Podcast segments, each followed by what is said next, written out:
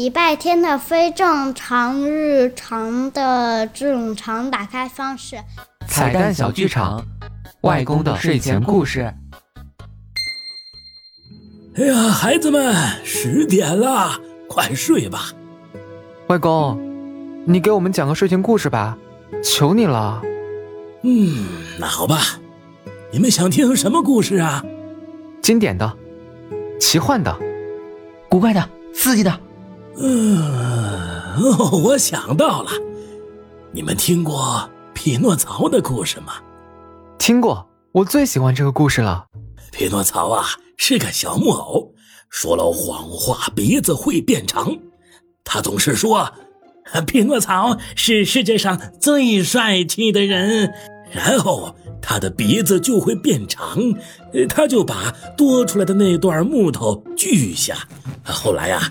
他就专门贩卖木头，最后发了大财。这个故事好像哪里不对，有趣。后来呢？啊，后来啊，三只小猪中的老二买了匹诺曹的木头，在高老庄建了房子。刚准备娶新娘的时候，被一只猴子搅了局。哎，这只小猪啊，就是猪八戒。我确定不是这样的。原来是这样，猪八戒西天取经遇见了白骨精，白骨精啊有孕在身，没有和他们师徒四人周旋。十月怀胎之后呢，白骨精生下了葫芦七兄弟。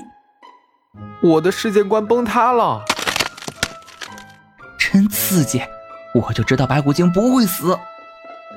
这葫芦七兄弟呀。漂洋过海，来到了一片森林当中，遇见了被猎人追杀的白雪公主。